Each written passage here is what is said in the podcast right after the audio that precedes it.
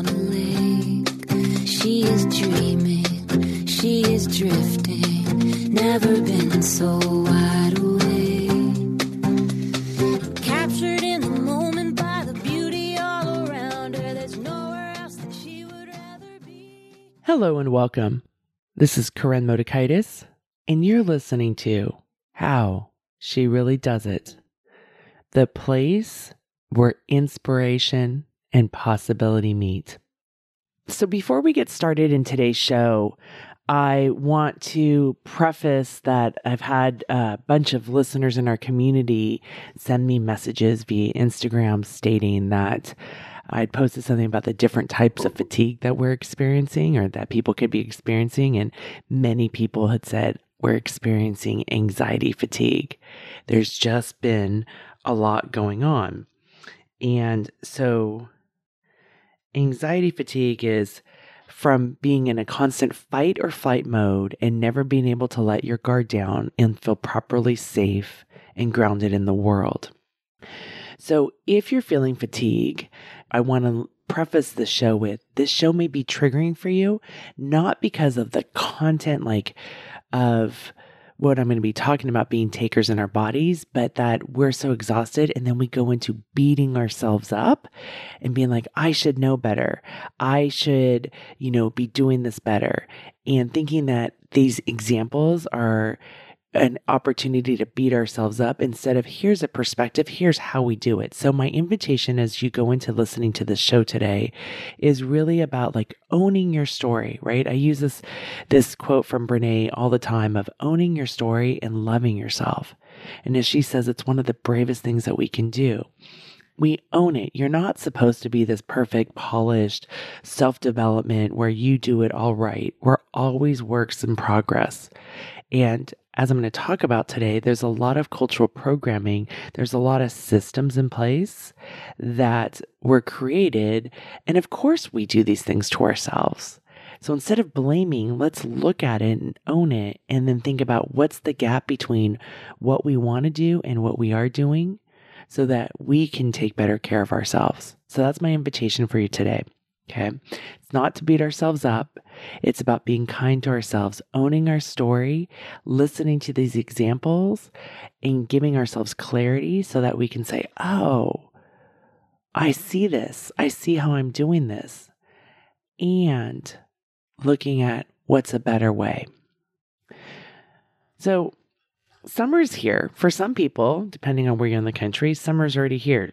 Lots of universities have graduated, high schools, elementary schools are done. Where I live, we still have spring for a couple of more weeks before, you know, the summer vacations start. And summer doesn't, well, it's not supposed to start till I think June 22nd or something. But where I live also, it's 98 degrees. So summer is here, right? That itch for summer is here. And I can hear already what's being said in the backs of so many women's heads. It's that voice of, oh shit, what will I wear? Swimsuits? Pool parties? Oh, hell no. Right? There's so much shame about showing our bodies because we have all these images of what's okay and what's not okay and who we're supposed to be. Like this morning, I was on Instagram and I don't even know who this person was who had this fancy very expensive looking car. She was dressed to the nines in some very, you know, fancy clothing and has a little kid and she looks model like and her gives it pulls out a scooter for her kids and walks off in her designer clothes right? And i'm like that was never my life when i had a three year old and it's still not my life as i'm soon to be 50 right? Nor do i want to be walking around in heels. I'm very clear about that. So as we go into summer i want to talk about let's stop with this diet culture and stop doing what we think we should do. Because we have been takers of our bodies. We have been programmed to be takers of our bodies. And today I'm going to talk about what being a taker is and give examples of what being a giver is. And for those of you that are new to this show, when I first started out, my early days of coaching as a life coach, I was a weight loss coach and really working on helping clients break free from the diet industry and the diet culture and getting connected back to themselves and their bodies. right? And so I'm bringing back some of these old principles that I worked on, and my clients also know that that's part of my history and my body of work. And so sometimes they'll step in, and while I don't do weight loss coaching anymore, we'll talk about it. And I love this idea of givers and takers. We often talk about it in terms of my clients tend to be big givers to other people and are surrounded by a lot of takers. And isn't it interesting that we tend to be takers of our own bodies instead of being givers to ourselves? So I'm going to talk about that today. So, being takers of our bodies, one example of this is not listening to our bodies and instead listening to what other people have said. They can be family members, Maybe you've had certain family members who either said, This is how women should look, this is how you should look, but you really want to eat that because, you know, that will go straight to your hips. Maybe you've had doctors who will question or discount you because of the number that's on the scale, right? And there's some great doctors out there. I'm not saying all doctors are evil, Here's the interesting thing for those of you who have doctors is I've had a lot of weight loss clients who have been doctors. And I remember when I first starting out, I was really nervous because I thought, they're a doctor. What am I going to teach them? And then my clients would explain to me, my physician clients, that Koren, most doctors in medical school get a half day to a week of medical school about weight, right? About nutrition. So you know, just because somebody has a title, they may not have the tools and they may have bought into the diet culture as well. We have this whole diet industry, right, that is out there and we think it's supporting us, but it's really working against us. I was recently at this big warehouse store and it was so interesting because I hadn't been in in a long time to watch the new diet fads take place and then what they're selling and promoting at this big warehouse store, right? And it's exactly where our diet industry is. So I used to think, oh, it was going to end after the 90s with, remember the green, everything was like in green but it was all the fat free stuff and how we said that was horrible. But we continue to repeat these patterns of, oh, this is the way we're supposed to eat we have this diet industry that tells us this is the way we're supposed to eat. And we need to do it this way, and it's the right way, right? This right and wrong. Again, something I'm coaching on continuously. So we have the diet industry, and it is set up to make money. There's these corporations and these companies to make money. And they remind us that they're here to help us with our health, but they're also here to make money. And then there's the cultural programming, right? So I think about when I was preparing for the show of like who were the cultural programming. And so in the sport of swimming, there were coaches. There was a time in the sport that, especially, and it's changed over the last 20, 30 years, but there was a huge programming in the sport of, you know, coaches and really getting harsh on females with their weights not on the men, but females, which is all really interesting, right? And they would say, here's what's okay, here's what's not okay, and you need to lose weight, and you shouldn't be eating this. And, you know, there was a lot of disordered eating that would happen in the sport. So we can also think about and as I was writing this, I thought about the men in my life who have made comments, right? It could have been at a college party and you hear somebody and they may not even realize that you're standing behind them as they make a comment about women's bodies and judging women's bodies, right? It could be a father, an uncle, a grandfather. It can be a mother.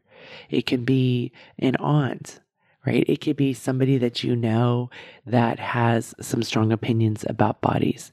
So, women's bodies have been judged about what's okay and what's not okay. And this is how we are takers of our bodies because we're listening to these outside opinions about how our bodies are supposed to be, right? Instead of what is it that we think. So the cultural programming, like I said, there were swim coaches that I grew up with, the men in our lives, right? Judging women's bodies. Here's the other one. The women in our lives who've had their own internalized patriarchy, right, where they've taken on what the men have said is okay, and then they spout off how we're supposed to look, you know, what's okay, what's not okay. And it sounds like this Oh my God, did you see what she was wearing? I can't believe that. Or she has ripples on her back. She should wear something else, right? These continual cut downs about what women look like and how they're wearing something. Social media is huge, right? I mentioned that earlier. So these are different examples of cultural programming. And here's something that as I write this is that I continue to be fascinated by those who proclaim how a woman is supposed to look. And when you look at them, they themselves don't align with this picturesque, perfect image, right? We have a former president who really liked to evaluate and judge women's bodies, but he was not this fit man himself, right? So there's these contrasts that goes out there, right? Where people will judge, but they're also not in alignment. So being a giver to our bodies is about listening to ourselves and having the self awareness of what is our voice and what is the cultural programming. So before I was talking about we're takers of our bodies, when we are taking the judgments of others, whether it's family members, it could be the medical community, it could be the diet industry, cultural programming, right? If it's coaches, if it's men in your life, right? If it's other women in your life, who is it? And you're choosing to live and treat yourself based on what they think versus when we're givers to our bodies, we go back to what do I think? What do I believe? Right? My question to you is do you compare yourself based on what you have seen and been told instead of what is your truth? Right? That's how we can be givers. What do I think? What do I believe? What is my truth? That's my invitation for you to practice being a giver to your body. The next aspect is being a taker of our bodies with food right? And what this looks like is like white knuckling. Here's what we're supposed to eat. Here's what I'm supposed to eat, right? The eating shoulds. That one word should, if you can work on eliminating that, 90% of the time, we don't have to do it perfectly. And for some of you, that may be still like an A minus. So you're like, no, you need to do B minus. 78% of the time, that would be a B minus, right? That's fine. So we don't have to do it perfectly, but eliminating shoulds, because should is a judgment. When we're a taker of our bodies, we're white knuckling. We're not listening to what does our body need. We have all these rules, these shoulds of what we're supposed to do. And here's the thing it goes back to someone else is determining what is enough for you. Someone else is determining what you're supposed to eat and what you're not supposed to eat. Or that there are good foods and there are bad foods right? You know what foods feel like in your body. And that's about getting really clear about what it feels like. As a weight loss coach, I never told my clients what to eat. That was not what I did. I wanted them to develop the relationship with food so they became clear about what worked in their body, what didn't. You know, there could be some suggestions, some ideas, kind of like I'm going through it with you, but those were just to create some insight and some possibilities and for them to maybe test it out. It's kind of like when I'm cooking a meal, I'll Google, I have an air fryer now. I'm all about the air fryer. So then I'll Google whatever it is. Like if it's Brussels sprouts I have, how do I air fry Brussels sprouts, right? I Googled air fryer onions, because like one of my favorite things, and then put it in salad. And I Google that. So when I'm talking about what are ideas, it's not bad to have ideas. It's when somebody becomes the boss of you, or we let somebody become the boss of us and say they know more than I do. Being a giver to our body is listening to our body. It's about building trust with our body. It's about owning our story and saying, okay, okay, this is what I ate. And then if you don't feel very good, or if it gives you the runs, or if you're bloated afterwards, you still love yourself and go, oh, note taken. This is how I feel when I do this. What we want to get out of and away from is beating ourselves up when we eat something, we indulge in something, and it gives us a different result than that what we'd wanted, right? That's not effective. It doesn't create change. So we want to be a giver to ourselves and with the foods, right? Listening to your body with the foods, being present, eating foods that you really enjoy, that you really, really enjoy. There were foods that I used to think that I really enjoyed, right? And it's so interesting because I sit here and I think about them. Like one would be Oreo cookies. I haven't, I mean, I've had it in ice cream, but I haven't had an Oreo cookie and I have no idea. Probably not in this century, right? But I remember in high school thinking that was the best thing. I did never like the double stuffed Oreo cookies, but I liked Oreo cookies. I liked Oreo cookies more because it was a forbidden food than what it really tasted like, and definitely how I felt afterwards, right? It was the story of the Oreo cookie versus the experience. And my invitation for you is when you're a giver to your body, it's about the experience while you're doing it and it's also the experience afterwards and that satisfaction that you feel when you've been a giver. You've nourished your body, you've allowed your body to get satiated. We need fuel to operate. our hearts, our brains need fuel. This is ridiculous nonsense to think that we should not eat, right? It's about listening to our bodies, being present, being compassionate, which, to remind you, means not judging ourselves, right? It's being compassionate and then having the empathy towards ourselves where we can learn and have that perspective of what's working, what's not working. Oh, I feel really tired and I ate this. Like one of my clients, she lost over 100 pounds, and this was the process. When she ate things, she'd be like, oh, note to self, I don't feel so good right? And she got out of that whole binging and, you know, overeating and using food to numb and was able to lose 100 pounds over many, many years. This wasn't something that happened, you know, in the blink of an eye, right? So being compassionate, not judging, and relearning what works in your body and unlearning the diet rules that we have been programmed into our brains and then are constantly out there telling us what to do. Another thing I want to talk about is being a taker of our bodies and how we treat our bodies. And this comes to not resting when we are tired.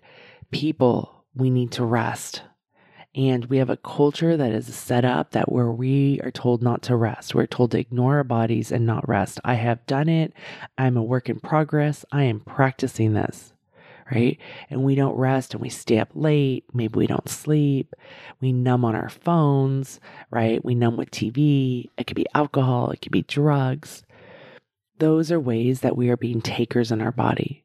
Another way that's being a taker, which according to cultural programming is like, oh, this is the right thing to do, is punishing workouts to lose weight, right? Where it's like, I'm I'm working out so that I can go and eat. Well, your body actually needs food to operate its functions, right? Like just sleeping, we're burning off calories. We need energy to make our heart work, to make our blood work, for our lungs to work, for our brain to work. We need food just for that.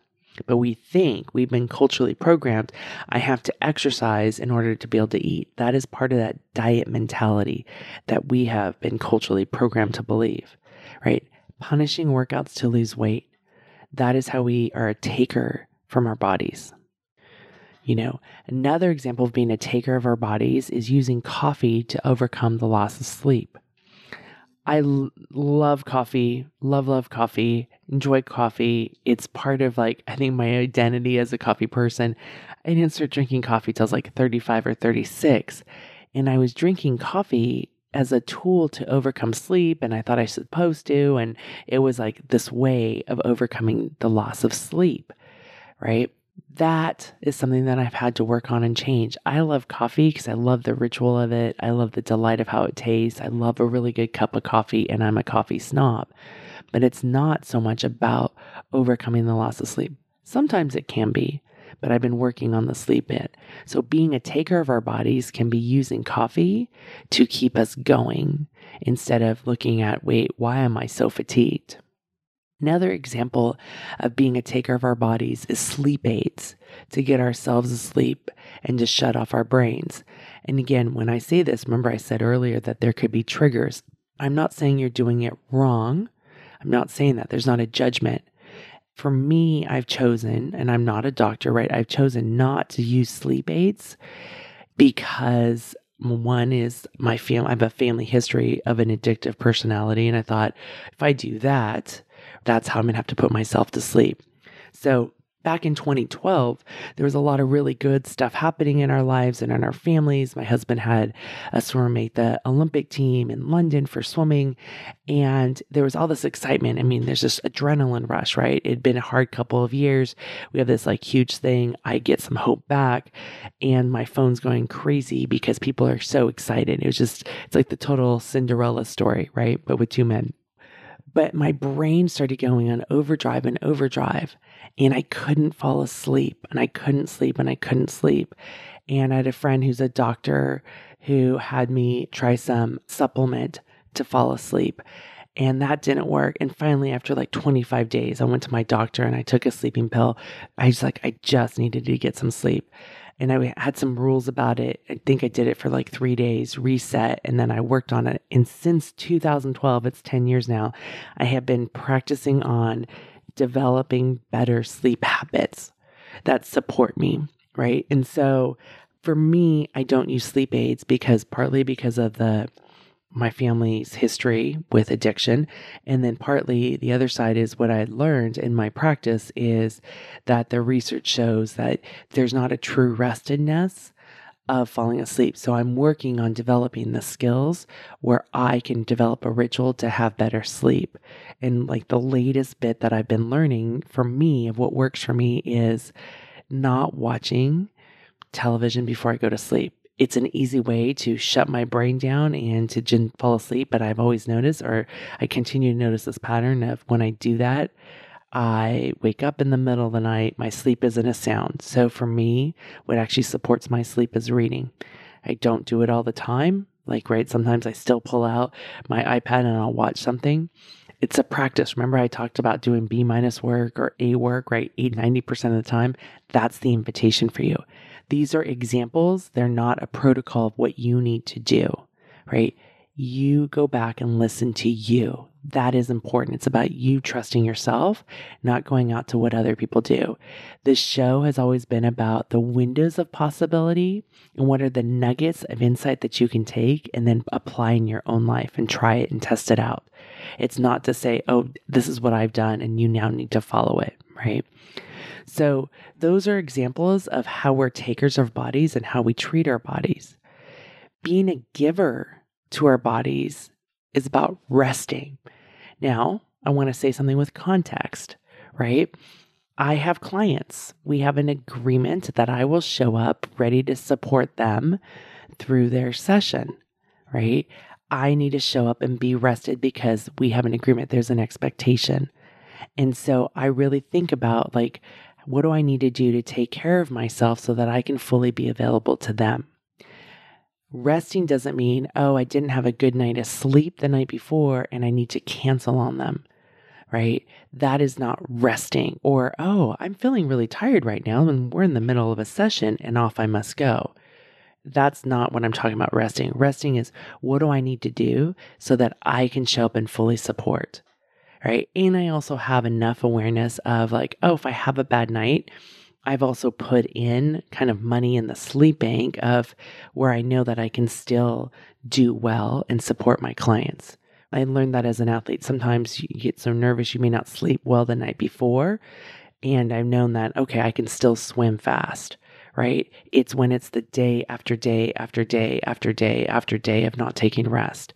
So I have rest that's built into my life, whether it's in the evenings or it could be in the mornings or it can be on the weekends. And I have really deep rest that I do. So, examples is I've been just this year because I've had to really work on some more rest. Is when I wake up in the morning, not jumping out of bed, like the alarm goes off and, like, okay, I got to get started, right? There's somebody out there that goes, you know, you need to get up in five seconds, five, four, three, two, one, go. I've done enough of that in my life. And at this stage of my life, listening to what my body needs, that's not what it needs. And so giving myself time to gradually wake up. And as I've been working on taking better care of myself this year and listening in and tuning in, it's been so interesting. The last couple of weeks, I've been noticing I've been waking up at six o'clock in the morning, right? And getting going with my day And when I say getting on with my day, maybe I get out of bed at 6:30 or something like that. But it's been an easy gradual wake up where I'm awake and I'm energized. Earlier this year, I was not awake and energized. I was really, really exhausted. And so I've been doing some real deep work around this, right? If I only knew this as a collegiate athlete, I might have been so much faster. Sleep is so important. And I grew up in a sport where we wake up early in the mornings. I remember being in high school, getting up at four in the mornings to be in the car by 4.15, to drive to morning practice, to be on the pool deck by 4.40 so we could take off cover, set up the pool, and be in the water by five, right? You know, and then coming back in the afternoons and practicing till seven at night, getting home, I don't know, 745, 8, eating dinner, somehow studying and getting to bed and not really having sleep. So it was like, but we're tough, we're resilient. There needs to be context. Sleep is really important. There's so much sleep research out there. We need sleep.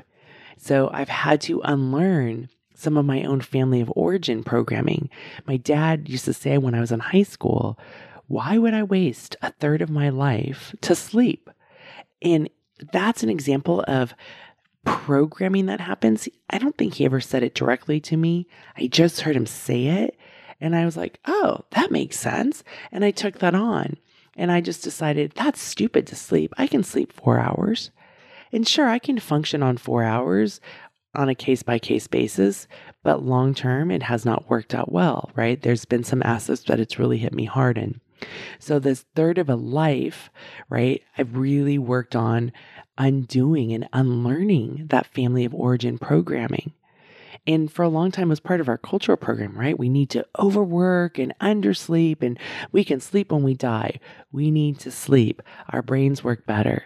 It's safer for those of us on the road, other people on the road driving with us, right? There's been research about an unslept person and how dangerous they are to others. So, unlearning this programming has been something that has been my work in progress. The other part about sleep was also it was like this FOMO, this fear of missing out. Like, oh, if I sleep, then I'm going to miss out on hanging out with friends or a television show. Well, we now have, you know, DVRs, right? So there's really no missing out of television shows. It will come back. Most of my life, I can come back to, am I really missing out? So I've had to unpack and unwrangle these two things and work on being a giver. And speaking of like FOMO is there's also phones, right? Phones are designed to pull us back into the phone and they're very addictive. So my question for you is like what systems do you have supporting you to be a giver to your bodies? So an example that I go back and forth on and I'm going to own my story with you because I'm still a work in progress, I will always be, is I go back and forth. Like I had a client, I don't know, probably a year ago say she was plugging her phone in the bathroom and I was like, "Oh, that's fantastic." And I took that idea and I was, I'm going to put like my phone in my office. And I did. And it slowly crept back and it's back on my nightstand. And some nights I don't go to it and I get into bed and I read. And some nights, like a few nights ago, I was on it scrolling through. I don't even remember really what was on it, but I know I didn't get good sleep that night right? So as I was writing and preparing for today's show, I realized like, oh yes, I want to put my phone back in my office. I don't need it next to me in my nightstand. It's not necessary. Right. But I used to have justifications for it. It was like, no, I need to have it. Really, I don't. It's okay. If there are certain people that need to call me, they know how to get a hold of me because I'm still one of the people that has a landline. So, the other part of being a giver to our bodies is workouts, workouts that support you. You know, maybe you like to like push yourself and get really, you know, exhausted and tired and, you know, but what are the workouts that support you? That's what's really important. And as I'm becoming more well rested, I'm noticing that, oh, my body's actually hungering for more movement. And a couple weeks ago, I started swimming. I got back in the pool, and it's something I haven't done in a really long time. Well, I, I swam probably a couple times last summer, but it was so nice to get into the pool. And I'm getting into the pool as who I am today versus trying to compete with who I was 30 years ago. So I have quite an enjoyable experience. The person I went swimming with didn't have quite the enjoyable experience because I think they're still comparing themselves to who they were a long time ago, right?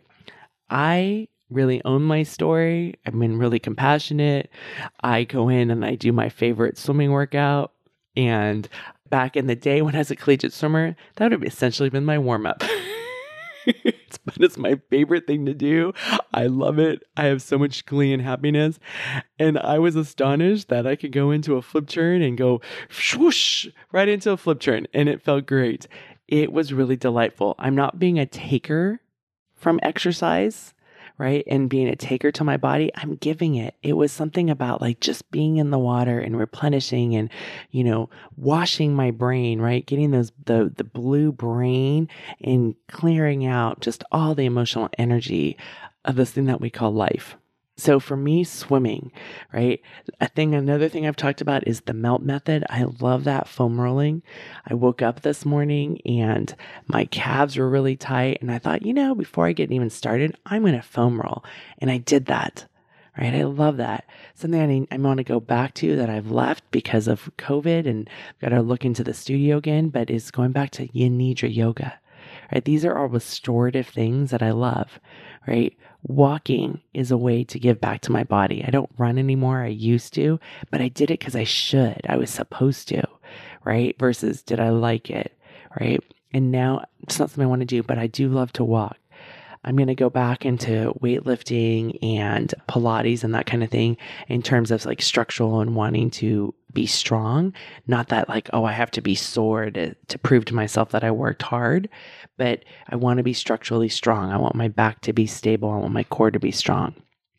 So those are ways that I'm giving back to my body, right? Another way of giving back to my body is being compassionate with myself, talking to myself the way I would sit here and talk with you, right? Another way of giving back to myself, my body, is by enjoying the experience. Like I've had water in my ears and I'm like, oh, it's got to figure out a system to support this because I don't want to have an ear infection. But what are things? It's not everything is going to be 100% delightful or enjoyable. There is some friction jumping into the pool, even though it was a really hot 98 degree day. I was standing there and I was sweating on the outside of the pool and I was like, oh, I really don't want to do this. I really don't want to do this.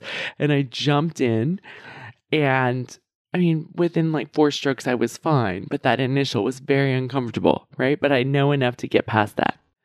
So, those are just examples of how we can give to our bodies, right? Taking care of our bodies, taking exquisite care of our bodies, not doing it perfectly, not doing all the cultural program, what we should do, how it should look, but what feels good for you? What do you believe? What do you know about yourself?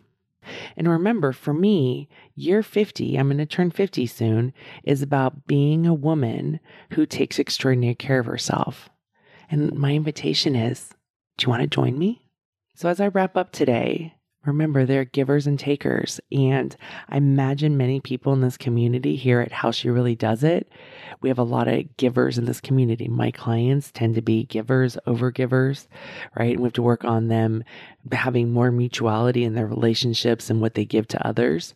It's not a problem to be a giver, but we don't want to always just be sucked dry by the takers.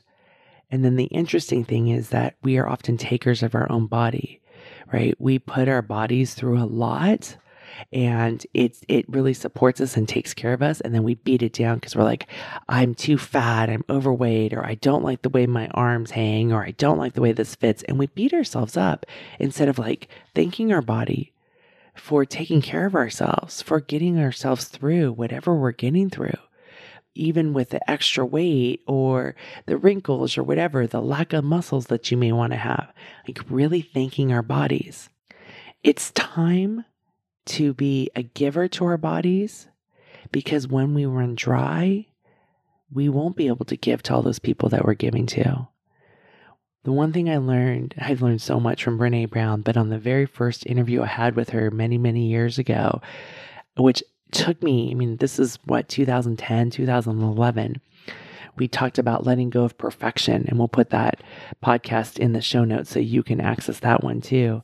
But what we wound up spending a good portion of time around was we cannot give what we do not have. So if we don't give to us, we're working on borrowed time by being givers to other people and being surrounded by takers. And then that's where it goes into that overindulgences, whether it's the numbing with food, alcohol, with our phones, spending money, but constantly feeling depleted. So, this is why we want to stop being takers of our bodies and being givers of our bodies. Then we actually have more to give others and we won't get run dry. All right, my friend, I'm smiling big for you. I'm excited for those that are going to join me this next year on taking extraordinary care of themselves. Bye now. Hey, if you enjoy listening to this podcast, you'll love my weekly emails. I know you're thinking, Koren, really? Do I want another email in my overflowing inbox? Yes, you do. Yippee skippy, you do. These are short, they're sweet. On Fridays, I send out the Friday podcast. It's a great reminder that there's a new show and it comes straight into your inbox of the latest episode. Awesome. You click on it, you go straight because we all need reminders. We have busy, full lives. And then on Sundays, I have my Sunday love column. And these are emails I write from the heart. They're filled with love. We need more love. We all do, myself included. These are short emails where you get a quick takeaway so you can incorporate this into your life because people often want to know what to do and how to do it. And maybe sometimes it's a story that you get, or there's like one time I wrote about the 10 ways to practice gratitude, and that became such a great tool when one of the readers was struggling in the middle of the night because can be a scary place in our brains in the middle of the night. And she remembered the email that I sent about 10 ways to practice gratitude. And she was able to practice gratitude and fall back asleep. And that was an awesome lesson for her to incorporate into her life. Go to the show notes, and there's a link in the show notes where you can sign up and get these emails in your box. She is dreaming, she is drifting, never been so wide awake.